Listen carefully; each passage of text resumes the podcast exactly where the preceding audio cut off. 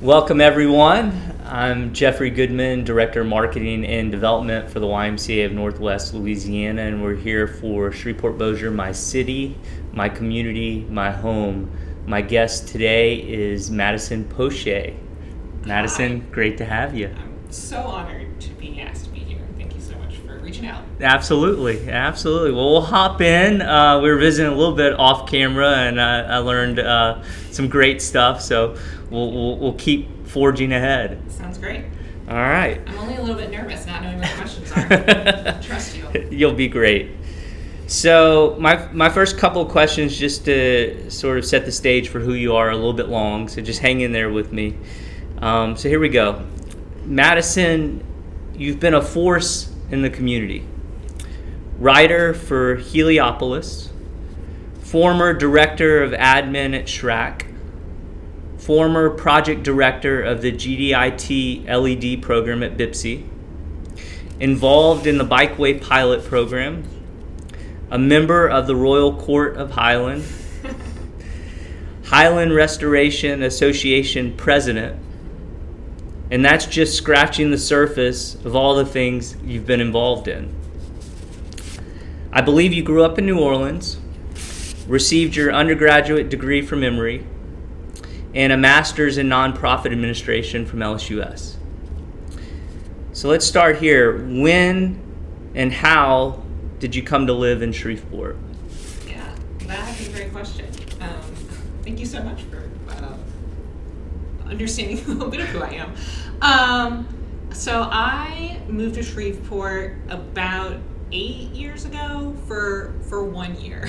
um, I was offered a job that I thought I would really enjoy, and I, my plan was to come up here, learn a lot at that job, and then head right back down to New Orleans. And um, kind of the opposite of what I expected happened, where that job didn't work out perfectly, but I really fell in love with this community. Um, and so I kind of started where I was. I was uh, my 20s and going out downtown and going to different art shows and kind of seeing downtown come back to life a little bit. Like we got one coffee shop and then we got another coffee shop. It was all really exciting at the time to be a part of. Um, so I emailed the Arts Council asking if they had a job opening, and I wormed my way in to being a part of the arts community and the kind of I think, downtown revitalization at that time. And I've just been sticking around ever since. And and I asked you this off camera, and uh, I'd like you to kind of talk more about it. So, what does Shreveport have that New Orleans doesn't have? well, I think my, um, you know, my, my short answer was there's, there's, there's not that much, right? If you're going for a checklist of things that, um, you know, Shreveport versus New Orleans on, on paper, there may not be as many, you know, highlights as we would want.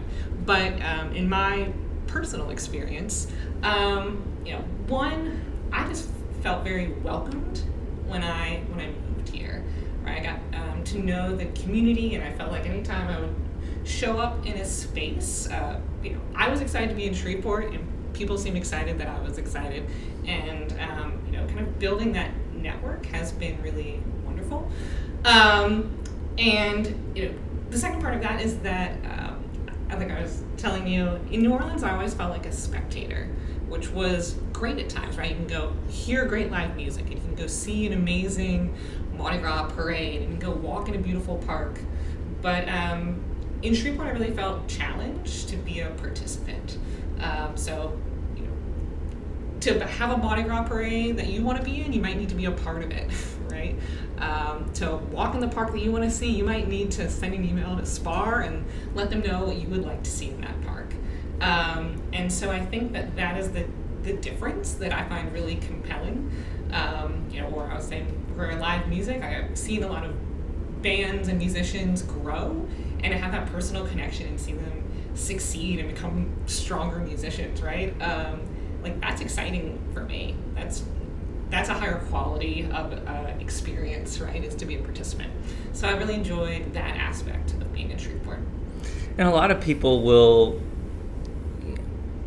go to a parade that isn't doesn't live up to their expectations and be dissatisfied or go see a, a live music show and complain because it, it isn't at the level that they expect. So how do you go from what do you attribute your perspective or your point of view uh, of, of, of being someone who is going to be part of the change and who, who's going to be willing to actually make the effort and take the time to try and affect that's a good question. Um, I think perhaps you know, in my kind of years of getting to know the Shreveport community, I've just felt curious, and I've also I think I've just shown up, right? And if you show up to uh, efforts where people are trying something new, um, we begin to see a few of the same familiar faces. Um, and you know, if someone is looking for assistance, being able to raise your hand and say, I, I may not know how to, how to do this, but I'll, but I'll try it out, um, has been um, a great opportunity, right? Like I've learned a lot and I've been given a lot of space to learn. Um, and so I don't know if there's a right answer to that, but I think that this city calls for a lot of participation and um, really everyone has the opportunity to, to participate if they're looking around and maybe making a little bit of space right for that. Love it. All right. Well, we're gonna we're gonna shift for a second to a lot of your focus right now. Um, you are now the executive director of the Highland Center. In the words on the website, uh, a community center in the heart of Shreveport's historic, diverse, and artistic Highland neighborhood. There are a number of different ways in which the Highland Center serves the community when I when I looked on your website, it breaks your programs and services into three major headings. So, talk to me first, if you could, about Highland Center Ministries. Absolutely. Um, so, I might start a little bit further back. Sure. um, so, this year is actually the 100th anniversary of the, the Highland Center facility opening its doors. So um, it started as Highland Baptist Church, and then in the mid 90s, that congregation merged with First Baptist Church, and they had this big facility. Um, so I think that this organization was kind of ahead of its time because right now there are a lot of congregations around the country that um, have had you know, their members move maybe to the suburbs or their numbers have gone down, but they have these amazing facilities and they're asking like, what do we what do we do with all of this space? And so in the mid '90s, the, the Highland Center was born, and they turned it into a community center. So Volunteers of America ran the space for about 10 years. They had a early childhood education program and their different programs throughout the building. Um, and during that time, I guess in 2010, um, a smaller congregation, the Church for the Highlands, moved in, and they um, started working with about 10 or 12 other faith based groups that wanted to serve the, the working poor in our neighborhood, um, but not just do it piecemeal, but collaborate work together. So it's pretty like, amazing and kind of unique effort was formed where all these different groups of different faith backgrounds were working together to um, to serve. And so they have started they started doing weekly free meals for the community, uh, free clothing closets, and then different financial services. So now, uh, Highland Center Ministries have been doing this for a decade. We celebrated the 10th anniversary of the Highland Blessing Dinner, the free meal on Thursdays. Clothing closets are back open after closing down for COVID. And then for our financial services, we do only monthly first time homebuyers education class in the area. Um, a low interest loan program that's kind of an alternative to payday lending. And then um, free tax prep. And we have a few other things, like we have a low fee ATM at the center. And so this kind of really beautiful um, collaborative effort helped to bring uh, people together and has been serving, you know, off and on for 10, 12 years now. It's amazing. And I was going to ask you about the financial support services, but you, you sort of, is there anything else in financial support services that um, you'd like to share uh, in terms of what's being offered and, and what you'll find at the Highland Center? Um, I think those are three big categories, but I can talk about them. Um, so I did not realize that there is uh, down payment assistance available for uh, low and middle income people who are interested in buying their first homes. But a lot of those programs require that someone goes through a homebuyer education class.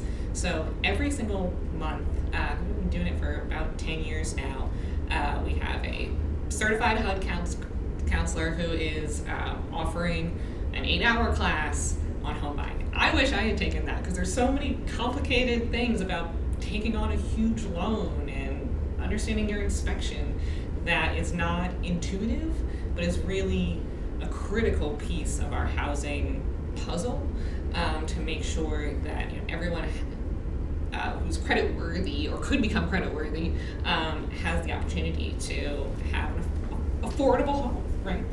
Um, and then our low interest loan program, we've actually reached uh, surpassed $200,000 loaned out in pretty small increments to neighbors, and the majority of those loans go to uh, consolidating payday loans.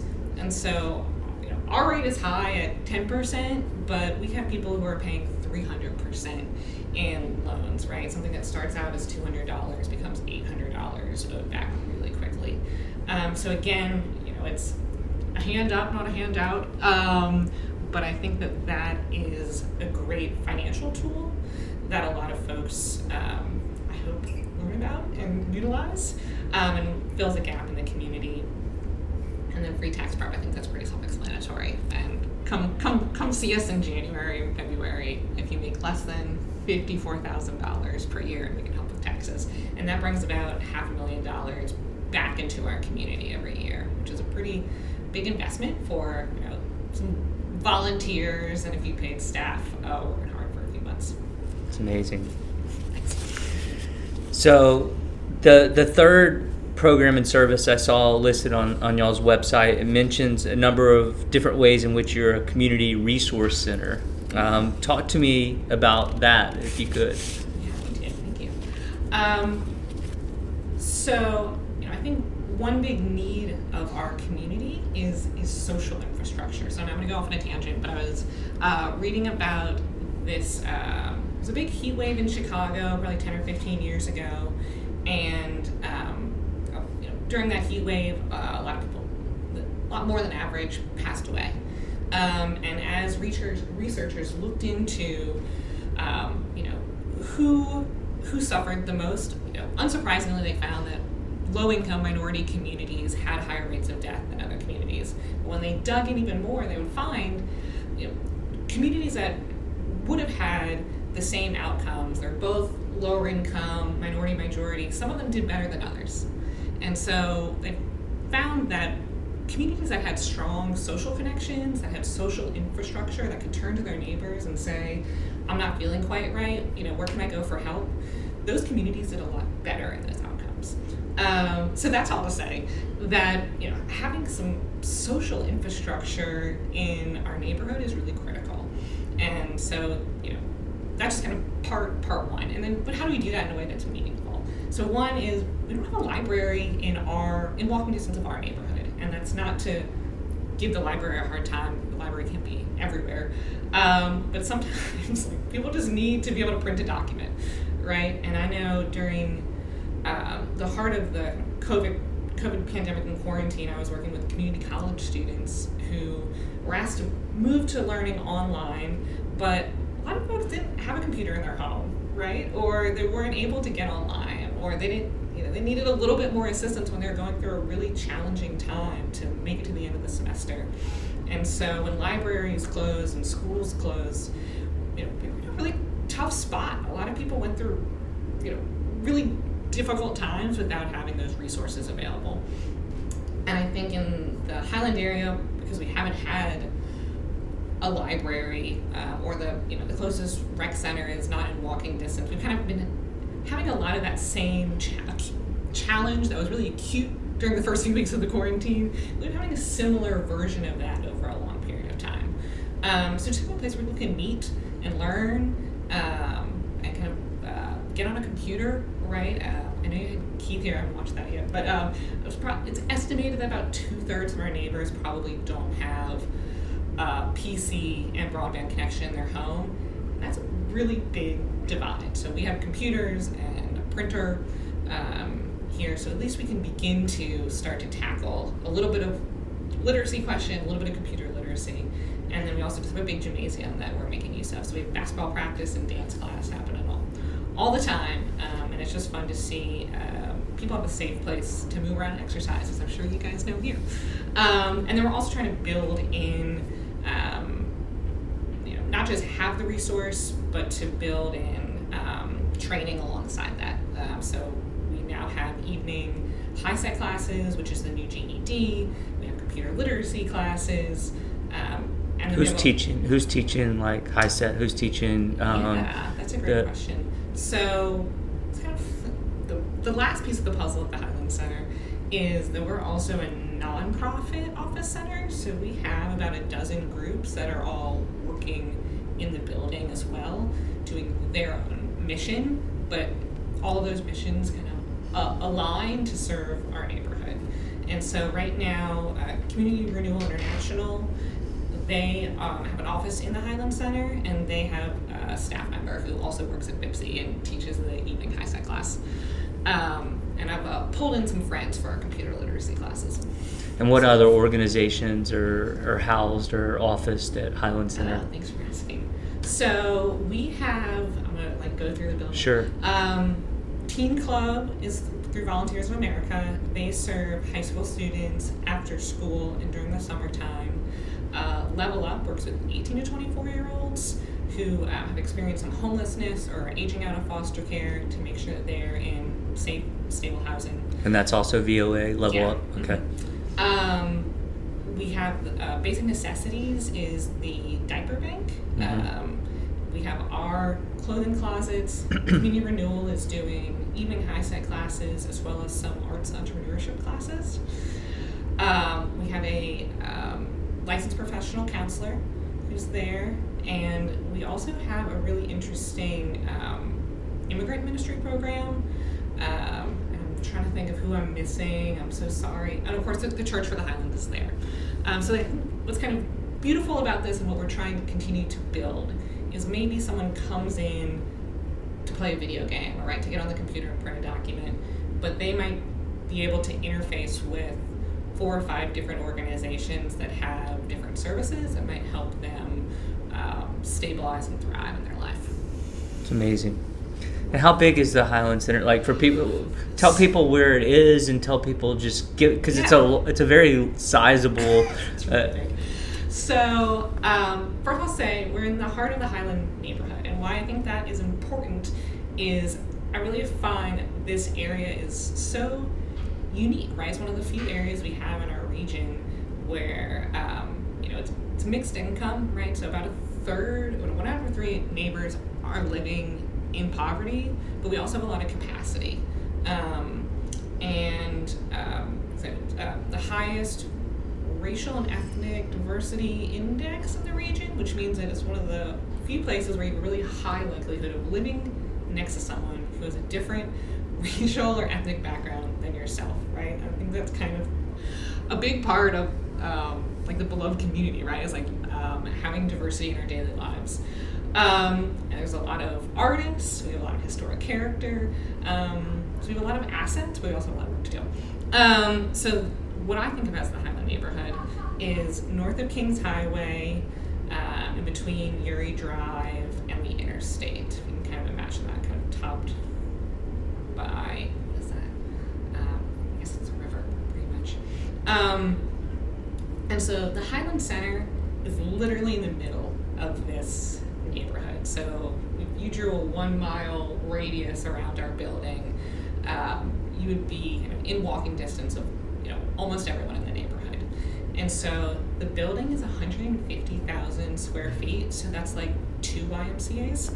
three almost. Yeah. Three almost three of it's these. It's really big yeah. it's really old. We have a lot of work to do. Um, the uh, the building was going to close down three years ago, and a big group of supporters got together and not only got the building back, um, became building managers, but also set out on like year long um, neighborhood assessment and strategic plan to make sure that the facility is not just you know, not blight, but really meeting the needs of neighbors and beginning to kind of chip away at having a role in um, reducing intergenerational poverty, right? Which is like our big goal. Um, and so we have big strategic goals and big plans. Um, we want to make sure that we are that hub where people can find, you know, both fun activities to do and social connections, but also the resources that they need to stabilize and thrive. Awesome. All right, so we're gonna move away from Highland Center for a sec. Um, you you have your ear to the ground, and as I mentioned earlier, you've been greatly involved since being in this community. From your perspective, what are some of the things that are holding us back? Ooh, that's a good question. Um, holding us back from what? What's that? holding us back from what? Uh, whatever. Um, So kind of like maybe what does Shreveport need to where do we Right, struggle the right. most? Where where where do we need the most TLC? Just Yeah. Um, okay, I'm also going to answer this question the, the, the long version. please. Um, so I um, I really like this model out of Atlanta from a group called Purpose Built Communities, and they have identified three big areas that all need to work together for a neighborhood to be stable. So I tend to think of the you know, I don't I don't know what the whole city needs, but maybe if I can work with the neighborhood as a unit of measure, we can make some incremental progress. Uh, so their three big areas are um, housing, like cradle to career education, and then well-being. And so I might, I mean, this is, don't know if I'm going off on a tangent, but if I had to like start breaking that down, um, one for housing, I think that Shreveport's in a really unique situation because like all these other cities around the country are having an affordable housing crisis. And our crisis is a little bit different, right? Like we have a lot of housing, but we are missing quality affordable housing. Um, so we just have a lot of adjudicated property that needs to be brought back online. You know, I think we need to continue to uh, invest in the core of the cities to make areas more walkable. Um, so I think if we could begin to chip away at some of the adjudication, blight, maybe um, landlords that have bought buildings but are just kind of waiting to see if someone else will do the work, um, we could have a more um, equitable housing um, landscape that's really feasible, right? Um, or hopefully it's feasible. I don't know if it's really feasible. um, and then part two of that is like, what do you do when you walk outside of your house? And so we were talking a little bit earlier about Reform Shreveport and some of the principles that I think they've brought to my attention on walkability, right? Like we should be able to have a lot more uh, Barksdale Boulevard, you know, where it's they slowed down traffic, they've got some bike lanes and on-street parking, the sidewalks are comfortable to walk down. We're talking about East Bank Yeah, for East Bank, those out yeah, there. Yeah. Um, in Bossier. And all of a sudden, all of these businesses have popped up because it's really comfortable to walk between businesses and spend your money and spend a whole evening there, right?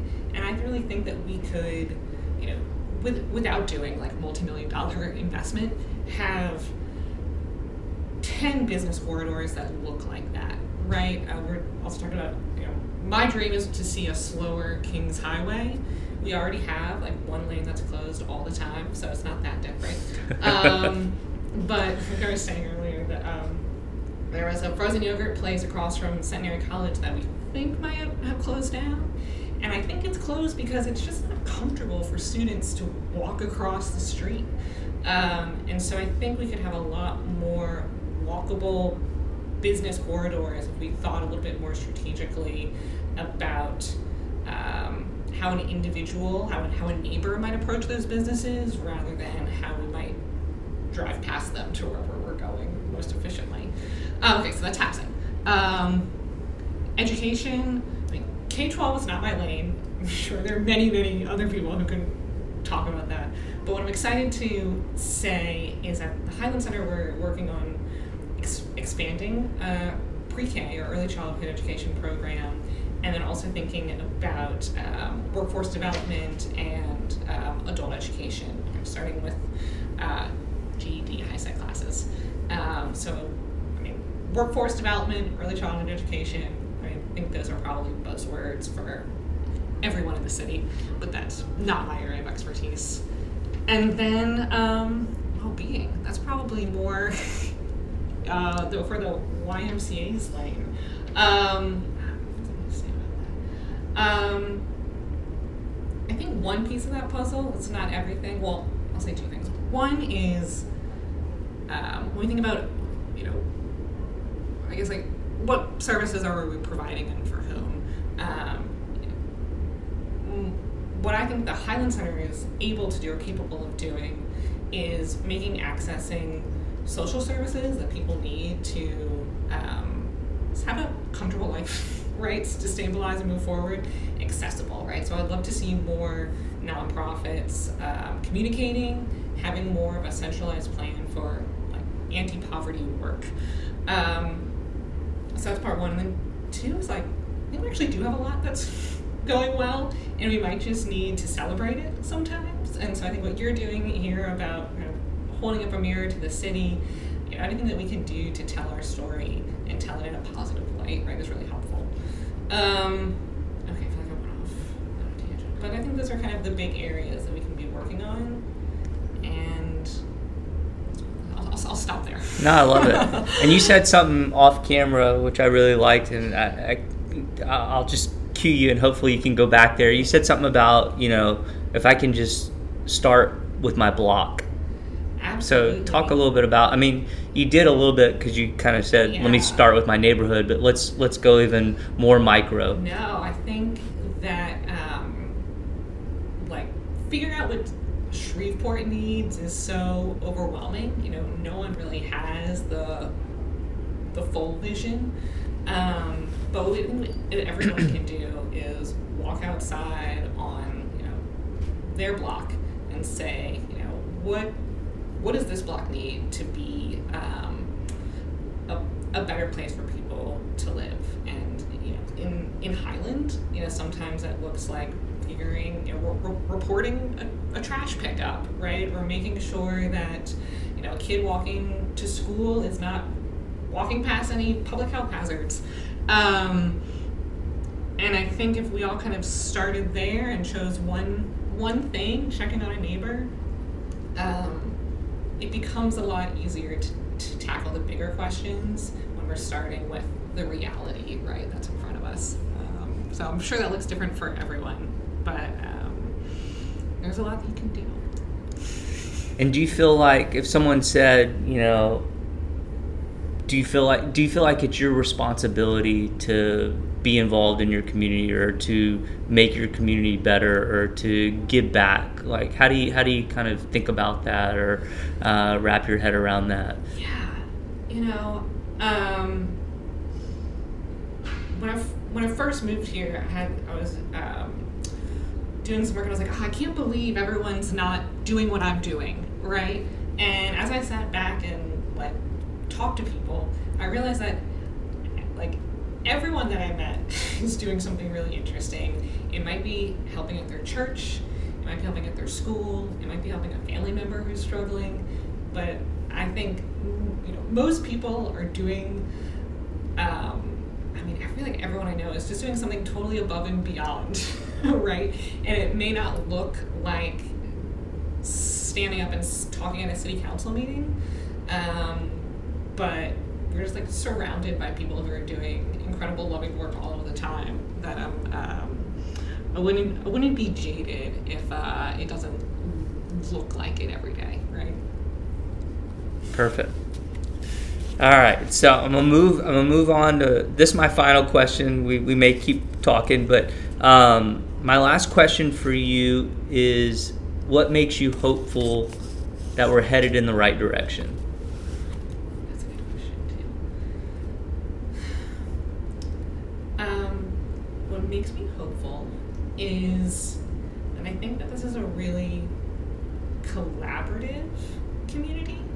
Um, it may be because we don't always have that many resources to go around that we're not fighting over them. Um, cut that out later, right? Um, but I think that you know a lot of times when I see someone trying something new, um, our community shows up for it, right? And um, I think there are a lot of a lot of folks are working really hard to um, you know move the needle in their you know area of expertise, there's just um, so many people who are so dedicated to what they do that every person in my world gives me hope um, because you know not only are they working hard, but we have the opportunity to start connecting more more dots in our community. That's my stance. And do you do you feel like I mean since you've been here you've been here eight years do you feel like I mean do you feel like you've seen progress in the eight years since you've been I mean do you feel like we're in a better place eight years later than we were when you first arrived as a community do you feel like we're in the same place do you feel like we're, we're we've regressed uh, just how do you kind of see the eight year trajectory since you first arrived Yeah, that's interesting.